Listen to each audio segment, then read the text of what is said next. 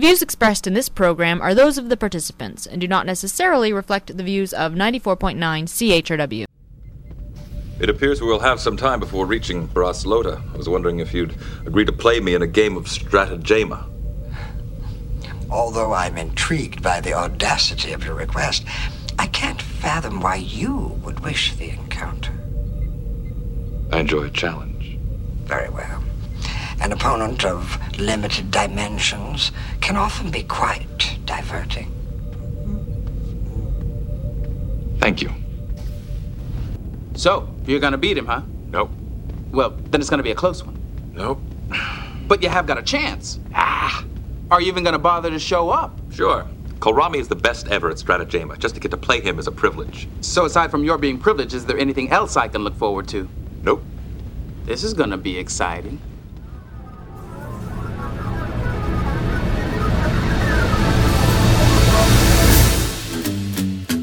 Good morning, London. It's Thursday, June 19th, 2014. I'm Bob Metz. And I'm Robert Vaughn. And this is Just Right on CHRW 94.9 FM. Where we will be with you from now until noon. No, it's not right wing. It's just right. Fade into color, and color into black and white. Under the bedclothes, everything will be alright. And welcome to our show today, which is dedicated to the election aftermath. We're going to discuss our reaction to the reaction that people had to the election and the election itself. And understand, Robert, you're going to be dealing with the mysterious Party X in the final quarter of the show. Party X, yes, it does sound mysterious, doesn't it? Well, we'll discover what that mystery is all about when we get to that part of the show. Goes back 50 years. Ah, Yeah. Well, what a great election, I think. This rather unanticipated event has turned out to be, at least for us in Freedom Party. Of course, that is not the case for Ontario, but Ontario's fate, I think, was unavoidable, irrespective of which party was put into power. And that's something that Milton Friedman will explain in his own way in the last quarter of the show today. I shed no tears for Tim Hudak or the Progressive Conservative Party. I think they earned their losses and more. Nor am I cheering for the Wynne government's win at the polls because, well, there's really nothing to cheer about, is there, Robert? It's, it's, it's quite sad, actually, though you, you said it right at the beginning. It didn't matter which of the three main parties got in, there would be no essential difference for this province. So when people are actually boo hooing the fact that uh, Kathleen Wynne's Liberals got in with a majority, it hardly matters. It really doesn't. It really doesn't, and, and, and it's just going to be business as usual, really, uh, which is which is a tragedy in and of itself. Yeah. Uh, you know what? I, what really amazed me too was on election night and going into the election and after was the amazing accuracy of the predictions that were made by uh, Freedom Party leader Paul McKeever about the PC's fate and his stated tr- strategy for Freedom Party. I think it demonstrates that Freedom Party's on the right path to Queen's Park for the long term, but it's not a short term game for us, of course. And uh, I mean, he was downright prophetic about what was has been going on and has been happening in, in the past week. But I'll, I'll explain why I've never felt better coming out of a provincial election than in any other election than I can recall. And that goes back a ways. Well, yeah, seriously. Uh, that's a, that's no, not a comment on your age, Bob. No, no. That's a comment on the fact that you've been in Freedom Party for 30 years. Well, I've, I've been at this for a while, you know. Uh, you know, there are those who are observers of a game. They me- they measure everything they see in the black and white terms of winners and losers. But those who are players in the game measure losses and wins in terms of progress made. And I can say unequivocally that this Ontario election 14 was by far the election that offered the most measurable and significant electoral progress in Freedom Party's history. Robert, I know you'll be expanding on some of the particulars of this later in the show today. But as and as strange as it may seem, given the, the Wynne Liberal majority and the potential crisis that Ontario will face or could face under her government, all the pieces on the Ontario political field are almost in a perfect alignment for at least Freedom Party to make its next move on the board in the game. Uh, you know, everyone now has four years to prepare for the next election, and we can do so on our terms too, without constantly being under threat of an election being called at the whim of any of the parties in the legislature. It's just a torturous procedure, isn't it? hmm And consistently under the past minority governments, we've been involved in a flurry of by elections, while simultaneously having to consider the possibility of having very short notice on the calling of a general election, and that's exactly what happened. I think uh, voters should equally spend some of the next four years looking into the parties they vote for, but I'm not really holding my breath in that regard. Uh, voter dissatisfaction with their options seemed to have reached a new height. It seemed, I say seemed, though if you really you know, examine past elections, it was pretty much the same then. Every time an election is over, you hear all the uh, uh, the complaints, the dissatisfaction. There's nobody to vote for. But what has changed is the new height of the Ontario debt and the deficit, and the new lows that Ontarians have to look forward to if they want to live in a free and prosperous province. It's it's not going in that direction. Now, when I saw the London Free Press headline of June 3rd, almost, what's that, two weeks before the election date, uh, I thought the writing was on the wall then. It, it, the headline read, quote, Red Surge, but a nail biter, showing the Liberals at 37%, PCs at 30%, and NDP at 24%. And so, you know, right there, 61% of voters were knowingly voting red, while the 30% who were planning to vote PC were unwittingly voting red. okay, so the red cho- the red surge was the only choice being offered voters by any of the parties in the legislature. And then there's the Green Party. And I thought I really should take a moment to discuss the Green Party because it's really another red party. We talked about the Green Party, when was that, a few weeks ago? And we mentioned Greg Vezina, remember that? Yes. Well, if our- Instrumental in the uh, foundation of the Green well, Party. more than I thought, because if our regular listeners may recall, a few weeks back I mentioned a fellow by the name of Greg Vezina, who had recently gotten the none of the above party put on the ballot in eight ridings, I understand. So I think people need to understand uh, who Greg Vezina is and what he's doing and how the Green Party and the None of the Above Party came into being. Uh, believe it or not, Greg Vezina was on Steve Garrison's show on June 9th, just a couple weeks after I mentioned him. Never, never really thought he'd ever come out of the out of the woodwork. And he was promoting his None of the Above Party, which was on the ballot in, as I say, eight ridings. Garrison introduced Vezina as being the guy to bring an option to voters who do not like the options that they currently have. Vezina, as leader of the None of the Above party, touted referenda, recall, and electoral reform as his calling card. Quote, Our system is broken, and people do realize that we have the tools to fix it. Uh, his party wants to run independent MPPs who are not bound by any party discipline or ideology. This is just insanity on the face of laughing. it. Right? That's so, You- I can so see it. oxymoronic. Yeah. It's just, just uh, uh, And he also a party of independence.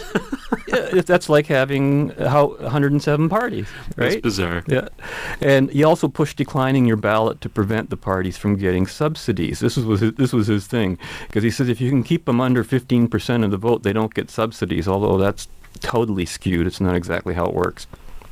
Um, because a 15% subsidy is based on expenses incurred by the party. It's not just any any amount handed over.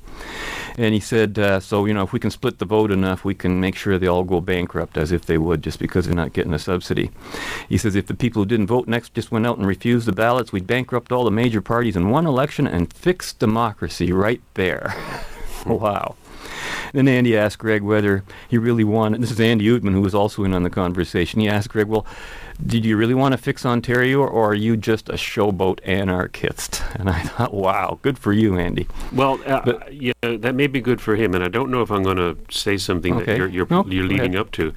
But Greg Vezina is not a stupid man, No, he's not. and he's doing this thing, these things, the Green Party and the None of the Above Party, by design for a specific reason.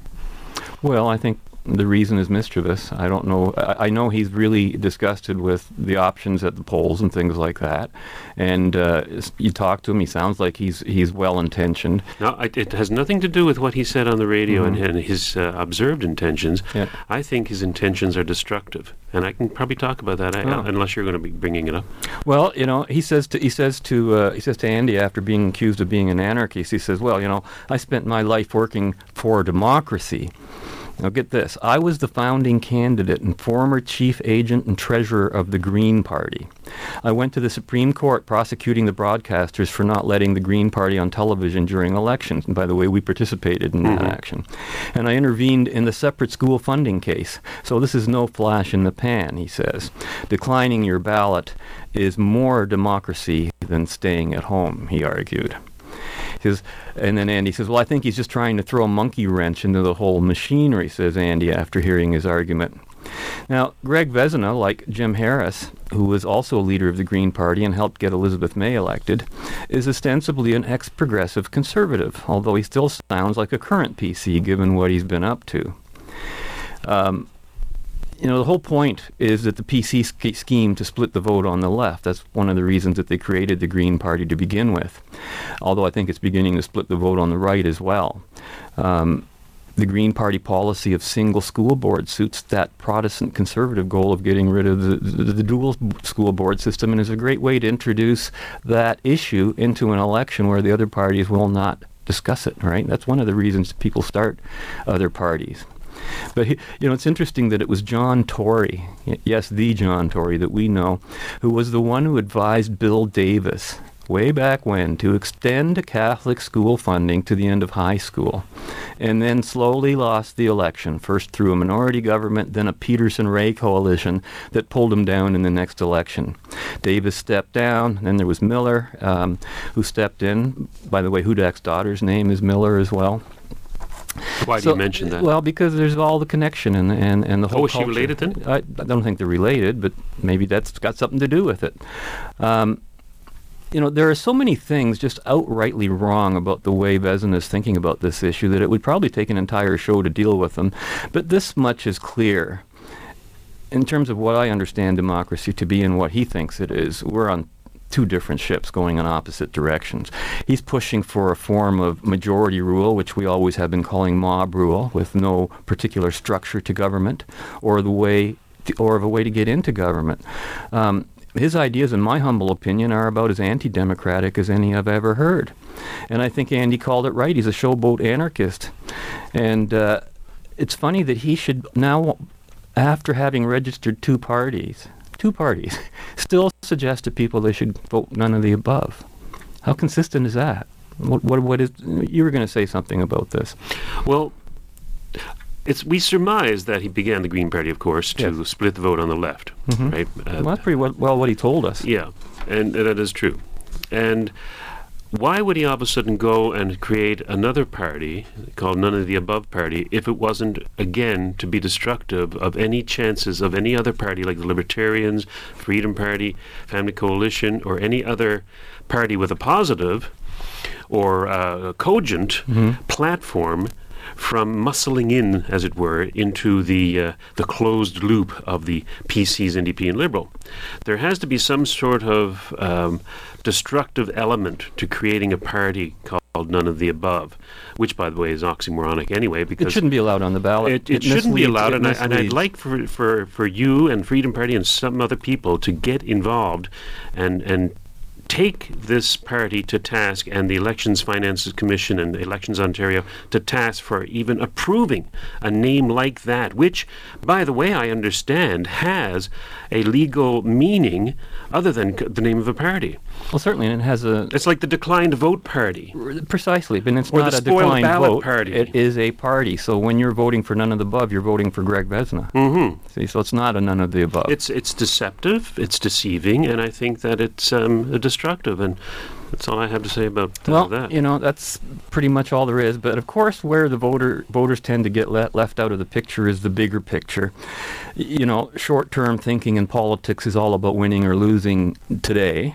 Long-term thinking in politics is planning for a long-term victory that will last beyond the immediate moment. And maybe that's the message of the Star Trek Next Generation that we picked for this morning, which we'll continue with right now. Computer. Actuation positions for Strategema. Ready? Begin. Come on, Commander. Come on now. Will. You can do it. You can get him. Will. Come on, Commander. Come on, you got him, you got him, you got him. Watch him now, watch him. On the, on the, on the bottom, on the bottom. Now. There you go, you go.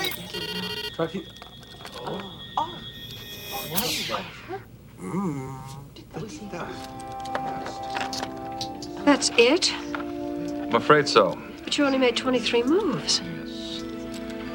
Congratulations. Hmm. Forever curious, this urge to compete. What's a human response? That inborn craving to gauge your capabilities through conflict. Doctor, there are other ways to challenge oneself. Well, perhaps, but they all lack a certain thrill. Maybe you should challenge Kolrami to strategema. Why, Doctor? Because when someone is that smug, you occasionally have to deflate them just a little. Yeah, Data. I'd like to see your neural flex tear him down a peg. To what end? Data, humans sometimes find it helpful to have an outsider set the standard by which they're judged. To avoid deceiving oneself. In the present context, what did she mean by bust him up? In her own way, Dr. Pulaski was instructing you to take the shortest route to victory. As opposed to what? Ready? Begin. Yes. Yes, go. Come on. Go. Good one. Good, good. Thank you. Oh, look at those. Good. I can't believe it. The computer beaten by flesh and blood? You advanced quite far against such a worthy opponent. Thoroughly enjoyable, Mr. Data. I am at your disposal for a rematch. Thank you. But what would be the point? How can you lose? You're supposed to be infallible. Obviously, I am not.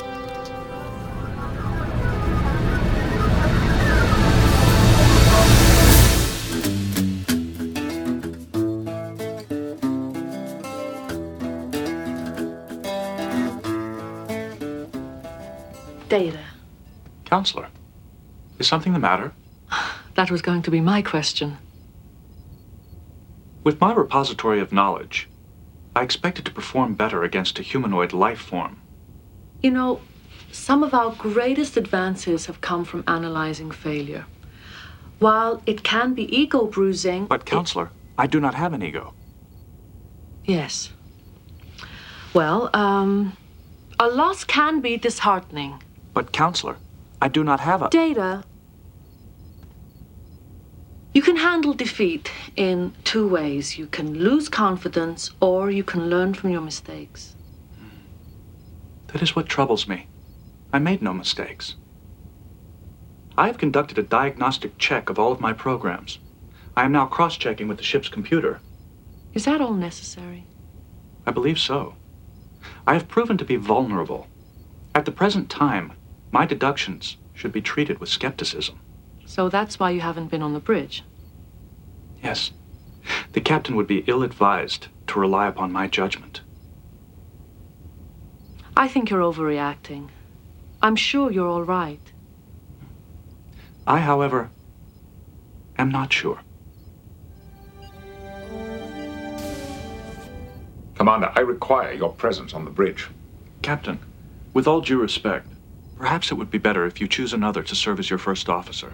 Data, you were my first officer. I have not been able to isolate the problem, sir. I might make a mistake. Yes, you might. But that does not alter your duty to me and to this ship. Now, do you know how to formulate a premise? Yes, sir. Then formulate this one. How do I deal with Commander Riker and the Hathaway? I will await your answer on the bridge. And, Commander, it is possible to commit no mistakes and still lose. That is not a weakness. That is life. And what a lesson for life. It's true. Life for Freedom Party. well, it, you know, we've we've played a lot of campaigns that we felt we didn't make any errors, you know, and, and of course we don't didn't expect to win either going into it. I thought it was funny when the doctor says suggested Data, you know, you, you've been you should take the shortest route to victory. He goes, as opposed to what? well, maybe the longer victory. And then, of course, uh, how can you lose? And that's almost the question that I heard repeatedly. With respect to PC voters who were upset at the loss of the PCs. Oh, the wailing voices of PCs heard on Friday the 13th talk, talk show radio stations. What a sad display of never seeing the forest for the trees. I never cease to be amazed, Robert, by the conservative amazement when you hear them trying to assess the causes of their failing in an election. It's Tim Hudak's fault. It's Toronto's fault. It's the stupid voters' fault. It was the 100,000 jobs cut promise that did it. It was the first past the post system. It was vote splitting.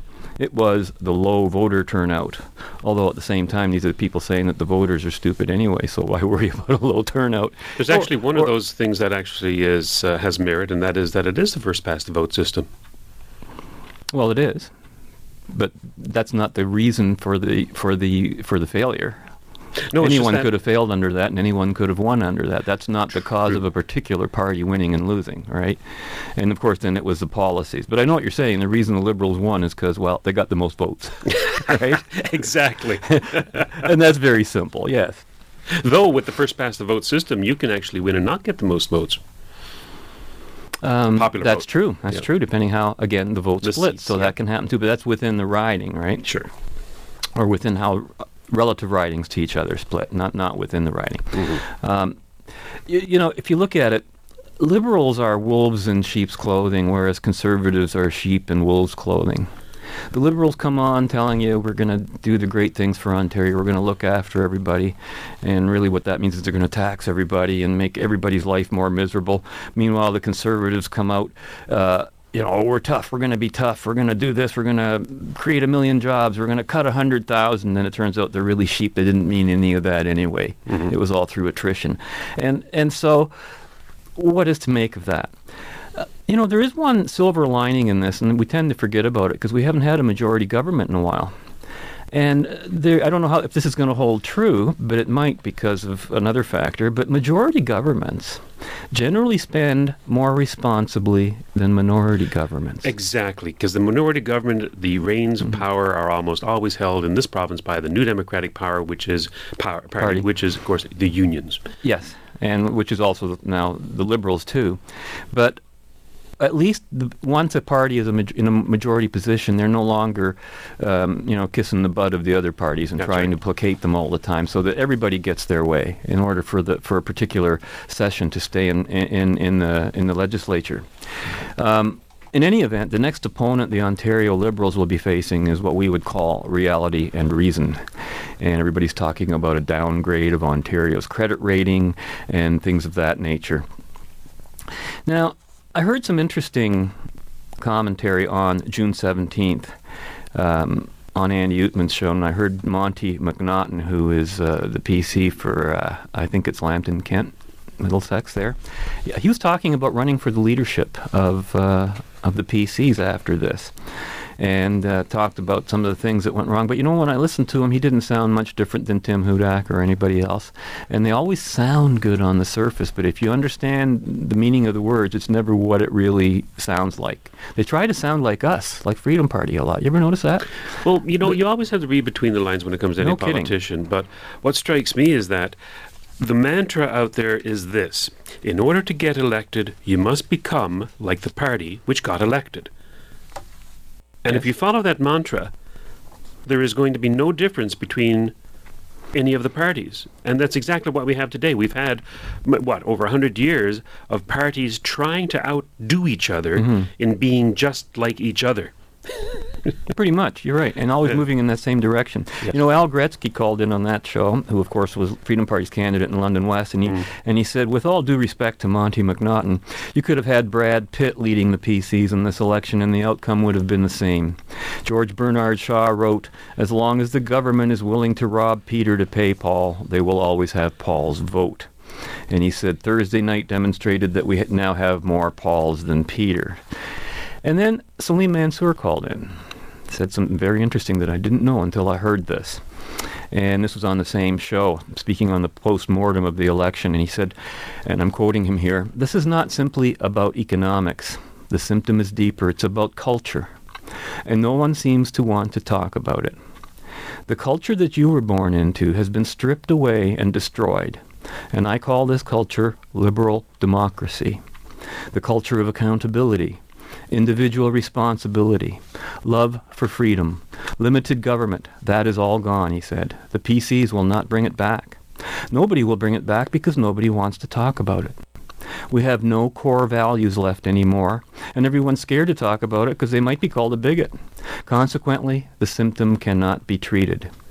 And he says he gave gave a quick example. He says, and I'm quoting him here, I came out of Mother Teresa's school at an all candidates debate and was accosted by students after the debate, and one young beautiful blonde girl came up to me and she said, How rude I am, how impolite I am. And I asked why. What did I do? We were in a debate, and I was pointing out to all who was responsible for the mess that you will have to pay for. She said, Yes, but you were so rude. And I realized I could not speak to her nor explain anything to her. She was just adamant that I was rude because I was pointing out that Deb Matthews and her government were the problem that she's going to have to pay for. Tim Hudak didn't run on a campaign of accountability. He ran a campaign where he was the one accountable. And as a result, his party was slaughtered. The PCs are not a conservative party. We have three parties in the legislature, all on the left, all progressive parties. Maximize government spending, take away the freedom of the people, and postpone accountability to the next generation. I don't think he was talking about Star Trek, the next generation either, and let them deal with it. And then a few callers later, a woman named Adriana called in. She said, I heard Salim Mansur. One of my children attends that school, and he came home and said, Mom, I can't believe how rude the students were to the Freedom Party candidate. It was unbelievable how rude they were, and how rude Deb Matthews was, and the students were, just accepting all that they heard from her, like it was the truth in the Bible. And I was so ashamed by how rude these students were with the Freedom Party candidate. He did deserve at least a bit of respect and a bit of dignity. They should have at least listened to what he had to say, but that was not the case. There is so much ignorance, and they're being all fed this propaganda spread by Deb Matthews and her people, and that was her son's reaction to that. It goes back to what I've always said on this show, and my what I've always said before the show. It all boils down to education, and it's the education system that we have today that's breeding this level of intellect. Oh, yes, this this, this ignorance, this inbred ignorance. Um, that's, It's that's why you're getting this. You know, there's also a psycholo- psychological part about this. Um, I was I was speaking to others about this, and I'm reminded of the feminization of politics, which was particularly referred to by Kathy Shaidle in her book, *The Tyranny of Nice*. Mhm. You can't you can't actually say to anyone, "Oh, well, you're wrong and I'm right." Yeah. You, you, you have to actually always pedal. always soft pedal anything, and then people uh, don't know what's going on. Now the Tories are saying that they went too hard right, you know, when they never really went anywhere near the word right in any sense of the word. Half of the papers out there are always say, are, are saying right now today, saying the conservatives have to move a little bit more to the left, have to be more progressive. All of them. There's people out there saying that they should just rename themselves the Conservative Party. There's also people out there, and I can't believe this, who say that the Conservative Party should rename themselves as the Progressive Party. Well, that would be more accurate. But you know, well, it would be accurate. but you know what?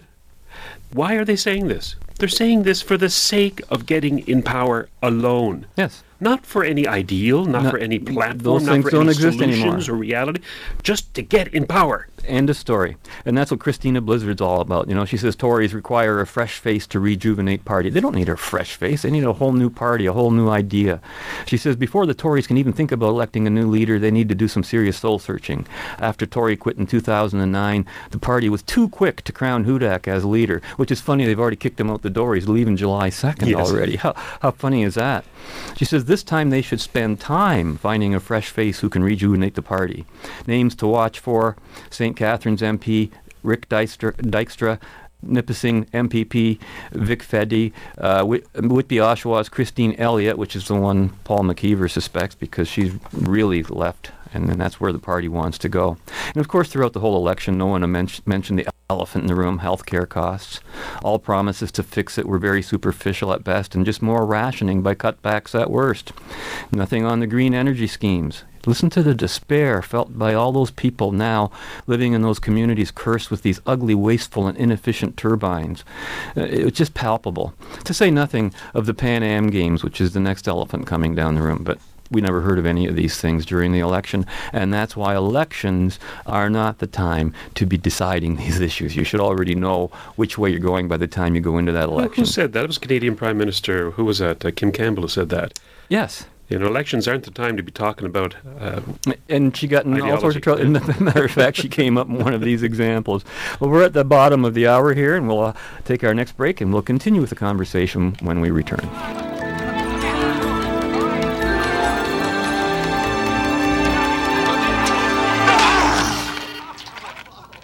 Why have you suspended the game? Because this is not a rematch. You have made a mockery of me. Data, you beat him. No, sir. It is a stalemate. No game of Strategema has ever gone this high. What did you do? I simply altered my premise for playing the game. Explain. Working under the assumption that Kolrami was attempting to win, it is reasonable to assume that he expected me to play for the same goal. You didn't. No. I was playing for a standoff, a draw. While Kolrami was dedicated to winning, I was able to pass up obvious avenues of advancement and settle for a balance. Theoretically, I should be able to challenge him indefinitely.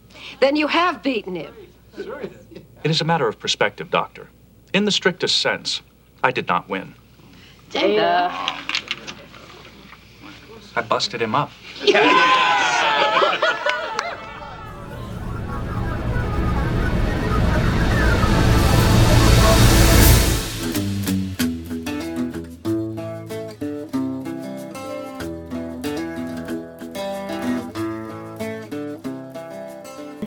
If elected, what would your party do to spur job creation, especially for students? And Jeff, we're going to start with you today. I'm a, I'm a little disappointed because all the talk is around million jobs plan, and, and, and I'm getting some pushback on it on the doors. And I personally don't even believe that Mr. Hudak is in a position to go out and create a million jobs. I don't believe the government creates jobs. But in my years as, a, as an investment advisor, I've analyzed all sorts of businesses, and I've met lots of job creators in, uh, in the city of London. We need to create a better atmosphere for job creation, and that's what our plan is all about. It's not about government creating those jobs, it's about eliminating red tape. I met a fellow last week. He's 34 years old. He's taking over his parents' company in Brantford. They are a high tech manufacturing firm and they employ over 120 people. And this kid's saying to me, Look, at, I'm being wooed by Indiana and Tennessee. They're telling me to come down there because my hydro rates will be half what they are here. And for every one hoop that I'll have to jump through in Indiana, we've got a dozen of them here. That's a problem. This kid is Canadian, born and raised, wants to stay here, but he's thinking about taking his 120 jobs south of the border because we're making it too difficult for him to do business here.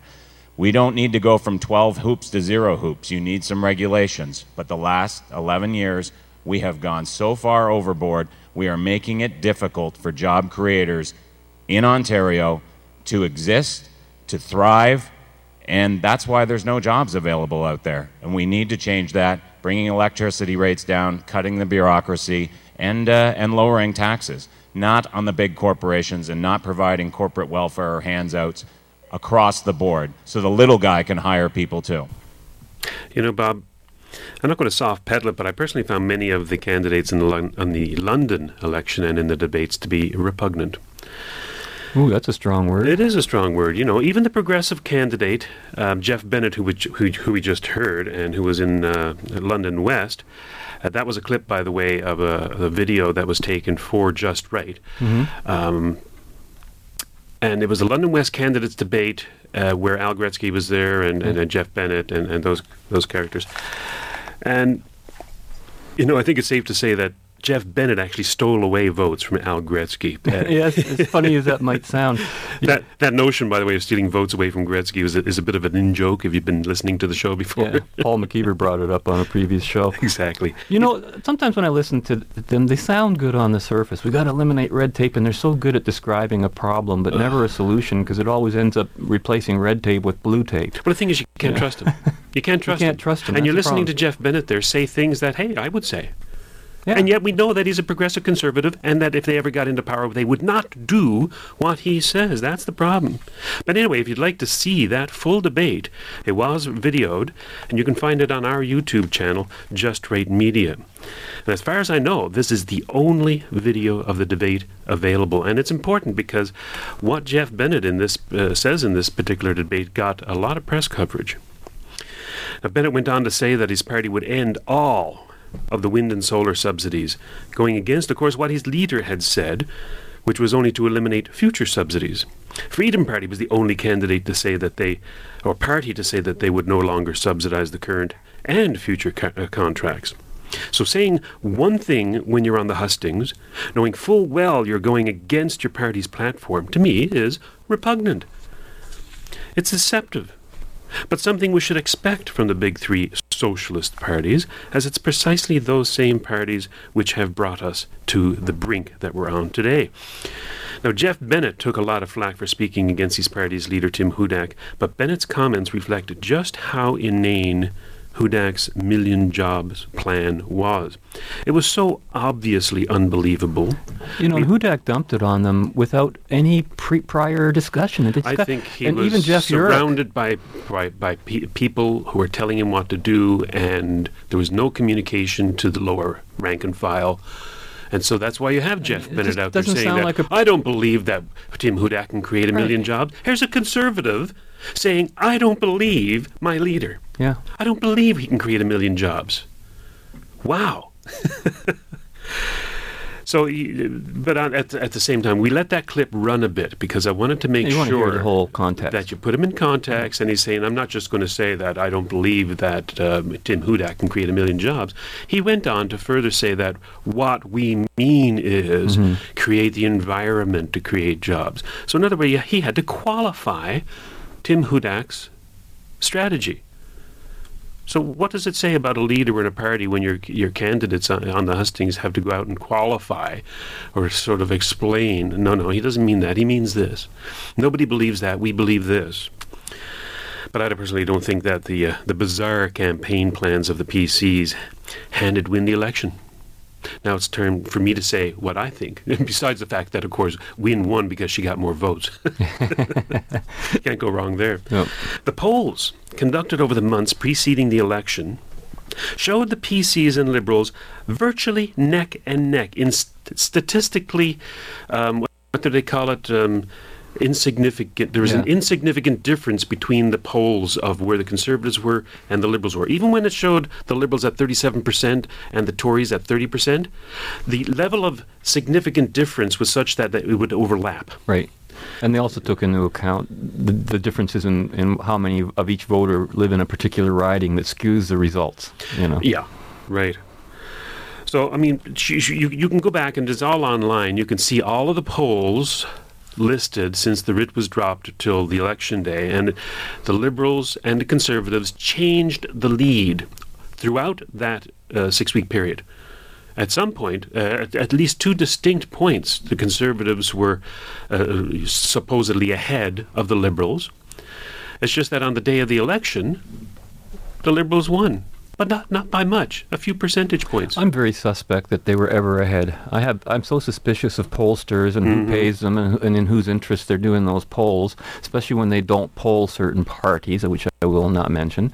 Uh, how accurate those things can be in the first place. Oh, I agree. Um, you and I both know uh, some of these pollsters and know uh, where they sit on their own political spectrum. Um, how they phrase their questions determines the outcome of the poll, and uh, there you have to take them with a grain of salt. You have to sort of put them all together, and then in the aggregate, you may say that okay, this is somewhat accurate. You know, but just don't take one poll. It's like reading one newspaper. Mhm. You can't judge by one newspaper. You have to read several to get a full picture. You know, if the if the election, if you were following those polls, if the election were held at any week prior to or preceding the election, it could have just been uh, an easy Tory majority win. It could have been. That was that close throughout the entire campaign. So to say that Hudak lost the election um, which of course he did, but it was his fault for the 100,000, 1 million jo- jobs plan. Um, I don't know if it's totally accurate. When that plan came out, 100,000, he only dropped a couple of points in the polls, which he regained within the, by the end of the week. So I think the people are placing too much emphasis on any particular strategy faux pas that the conservatives may have made. I think it was just another piece in the puzzle of distrust. Getting different stories, you know, like okay, he said that, they're saying this, and you get that sense of insecurity about the party. Mhm. You know, in the end, the Ontario electorate, I think, is socialist.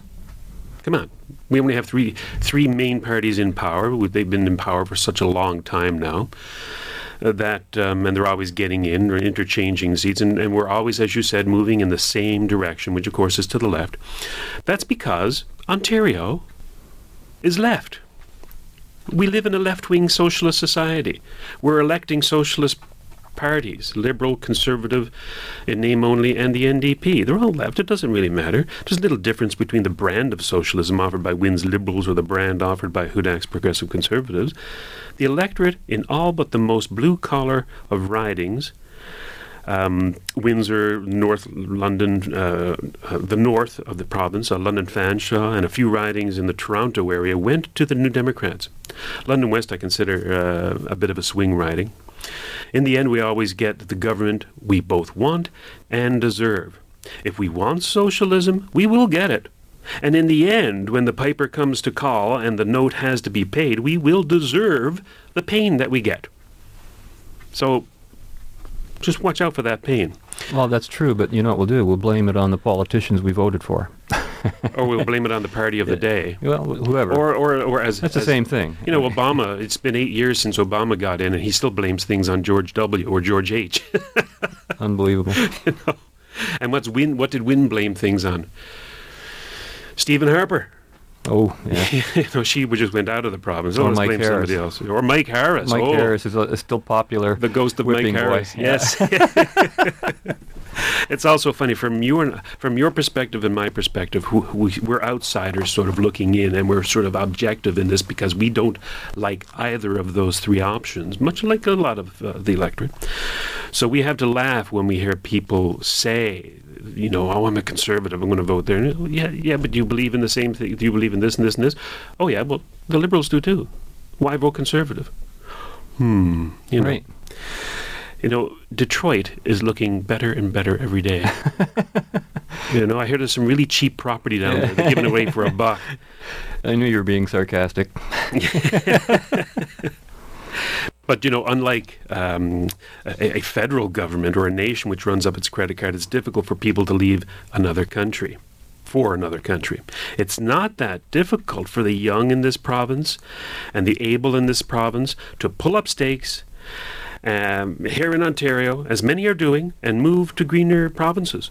People with pensions are tied to their jobs in Ontario, and the elderly can't afford it, but the young and the able can. I think Ontario is going to become a province of aging workers with no hope for the young whatsoever. It'll be a sorry sight uh, to see in 10 to 15 years when our debt reaches half a trillion dollars. I just can't get my head around the, the, the size of the debt that we owe. You know, the biggest take home point, I think, though, to wrap it up about the election um, is what doesn't seem to matter to the average Ontarian voter. What doesn't matter? Not what, not what does, but what doesn't matter. Integrity of your premier doesn't matter. If it did, a million Ontarians would have stormed the steps of Queen's Park within months of Dalton McGuinty getting elected and would have run him out of town on a rail. Money doesn't matter. We're almost a quarter of a trillion dollars in debt. Most people can't put their heads around such a figure anyway, and, and as long as the handouts keep flowing, the average voter doesn't seem to care. So it's money. I don't think the average voter even knows about those things, Robert. You know, I don't think so. Either. No, I, I, I've had I had experiences through the election speaking to people who aren't voting. Their ignorance is beyond belief. They don't know how much we're in debt. No, they don't. They don't even know that there's that politics exists, let alone that we're in debt and that any of that is there. They pay they pay their taxes on their ch- paychecks. Now, m- mind you, there are a lot of savvy voters out there who know what you and I know. I don't think they're in a majority. They're not in a majority. No. That's the thing. I don't want to say that oh the electorate are idiots. No, no, because it's, they're it's not. non-voters, You know, and I'm not blaming them. I, I, I, at the same time, they're just saying, you know, don't vote. You know, Yeah. better not to. So if integrity doesn't matter and money doesn't matter, um, scandals don't matter. And Oudman had a list of over 100 scandals perpetrated by the Liberals since McGuinty took office. It doesn't matter. I had a look at the individual poll results from my riding in London Fanshawe and was somewhat surprised to see that 66,000 no, I'm sorry, this isn't London Fanshawe, this is for the province. But in the province, 66,145 ballots were either rejected, unmarked, or declined. That's huge. What's that? Twice the population of St. Thomas. 31,399 were formally declined. In fact, the second biggest source of the declined ballot was in Tim Hudak's riding of Niagara West Glanbrook. A declined ballot requires you to go in there, take the ballot from the uh, officer, give it back to him, and say, I'm declining my ballot. Well, then Greg Vezina's plan is working well. Yeah. Now that brings me to Freedom Party. And what I consider to be an excellent result, as we've said at the beginning. Freedom Party's vote total and percentage increased significantly over the 2011 election. 9,253 ba- valid ballots were cast in favor of FP candidates in 2011, while, with 57 candidates. Therefore, um, let's see how in 2014 we had 42 candidates, and yet we received uh, 12 over 12,000 votes. That's an 82% uh, increase per candidate over the previous election. None of the other parties can really say that kind of uh, an improvement in their in their uh, efforts, but the Freedom Party can, and I think that we're we're making a difference. We're playing the long game. We're going to be here for the long term, and we're ready when society is ready for us, and we're also trying to help society along in that direction. It's a significant and positive outcome, only showing that our hard work and perseverance will pay off eventually, as more and more people are discovering Freedom Party. And I can hardly wait until the next election, four years from now, when, when uh, we will be needed even more so than we are today. I'm going to take a little break here, and when we come back, I'm going to talk about Party X. Of course they're threatening my life. I'm threatening theirs. Uh, Mr. Hayward, sir. Uh, Rick Stevens, UPI. Yes. Sir, your request here today for police protection against the criminal Oh, let me make myself clear. I am here merely to report to the proper authorities the fact of my having received those threats. Now, I've accepted this uh, police protection reluctantly and only at the continued insistence of concerned individuals. Sir, isn't that a rather cavalier attitude? Oh. I mean, it seems to me that anyone, much less a public official who's been receiving threatening letters... No, I will not be intimidated by these threats. I will continue the campaign. Well, will you limit your public appearances? Not in the slightest. I believe that any candidate for high public office who has pledged himself, as have I, Right, to all the right, eradication of overdo it. organized crime and all the filth that it engenders, had better possess whatever selfless dedication, whatever sheer guts may be required to stand alone, with his only protection being the courage of his convictions, regardless of uh, personal risk. This is what I believe, sir. Thomas Jefferson couldn't have said it better. I think I just clinched your boyfriend's election. I can understand now why Nelson finds you repugnant.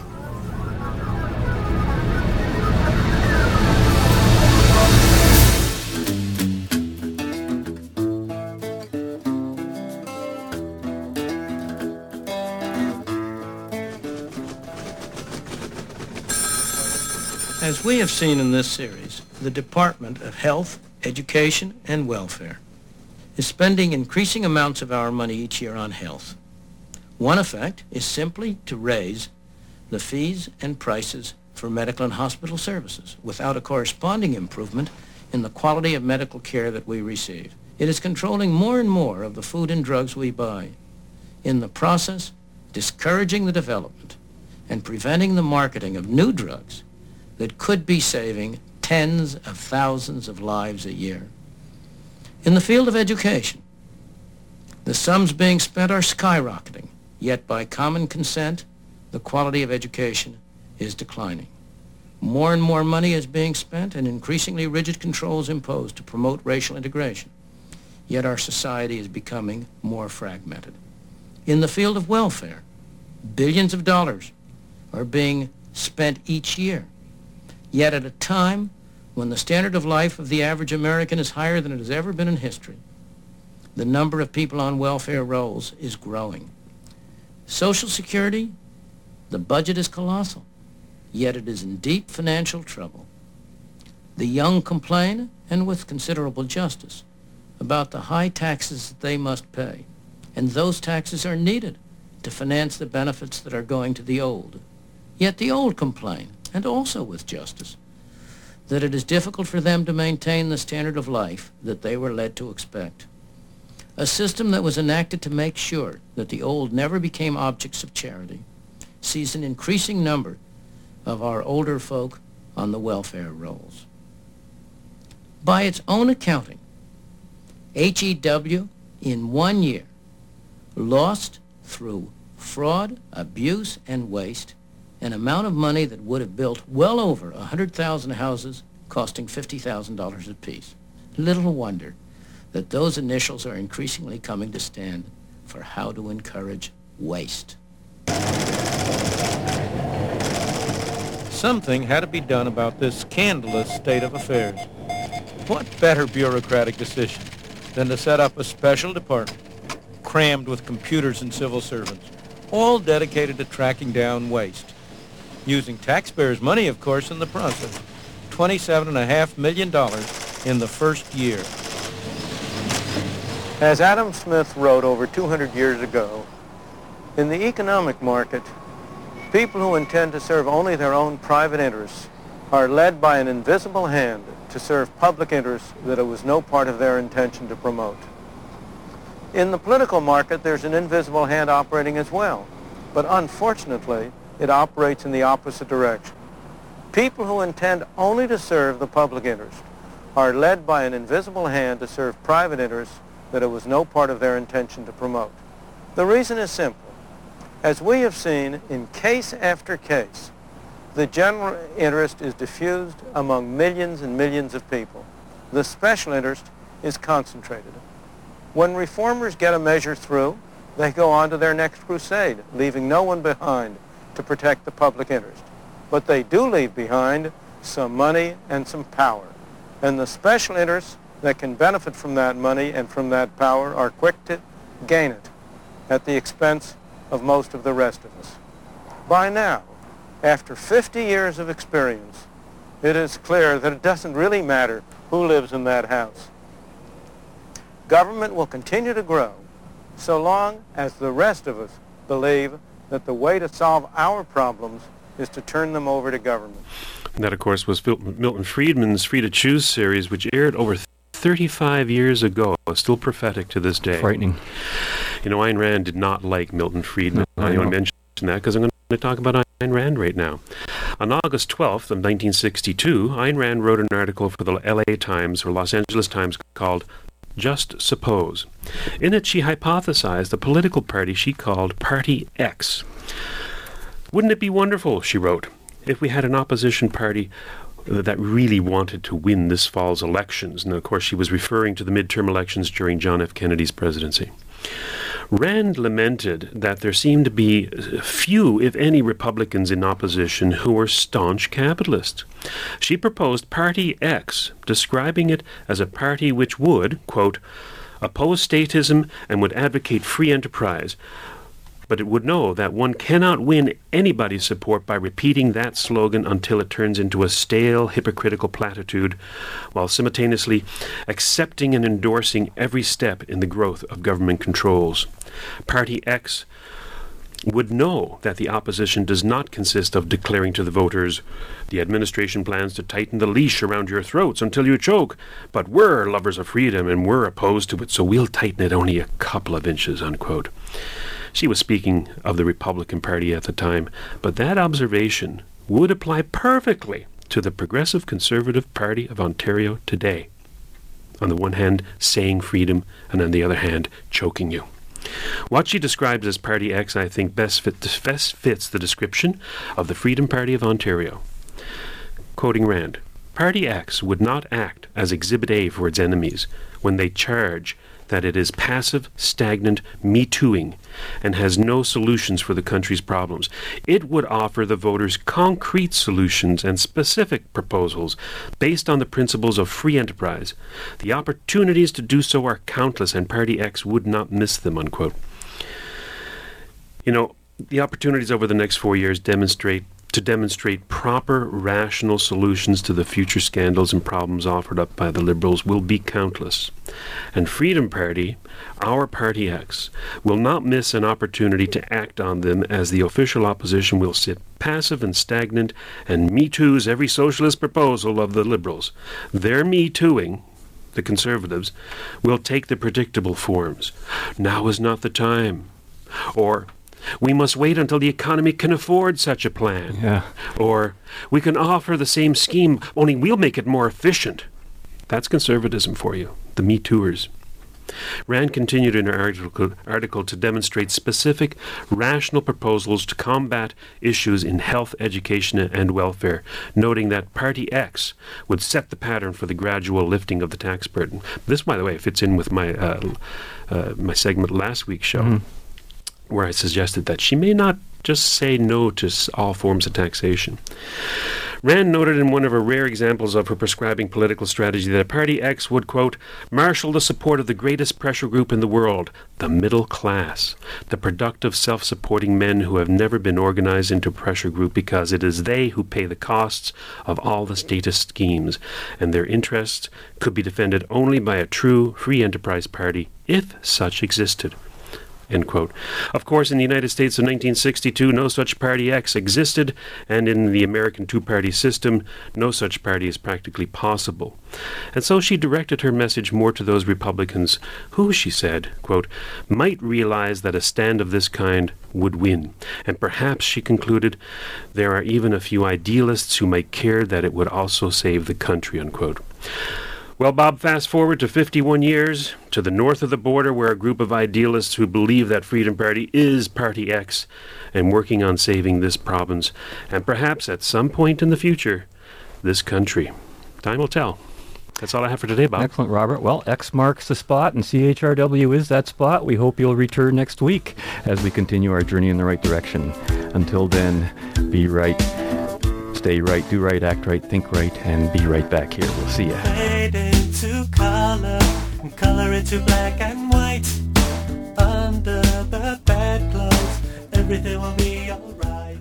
Press office to make sure that the BBC and ITN get good coverage on the White House lawn, you know, close to shot of me and the President. Excellent. And Well- then there'll be more photo coverage inside the White House, just me and the President alone together. Oh, splendid. Well, and then there'll be coverage of me and the President at the start of the talks, that's the next day. Excellent. And then after that, the President say goodbye to me. Uh, Mhm. with any luck, he'll take my elbow with his left hand, you know, like, like this. He, he did that with the West German Chancellor. West German Chancellor, yes, indeed. Any chance of ensuring that beforehand Well, with the embassy? Could be difficult, Prime Minister. Now, as you know, the agenda of your meeting with the President must be agreed in advance. I mean, you can't just go all the way over there for a chat. Why not? Well, you, um, you might not think of anything to say. and I understand that if this proposal of yours were to be put to the Americans, there would be a slight change of plan. What change of plan? Well, your meeting would not be with the President, you would be entertained by the Vice President. The Vice President?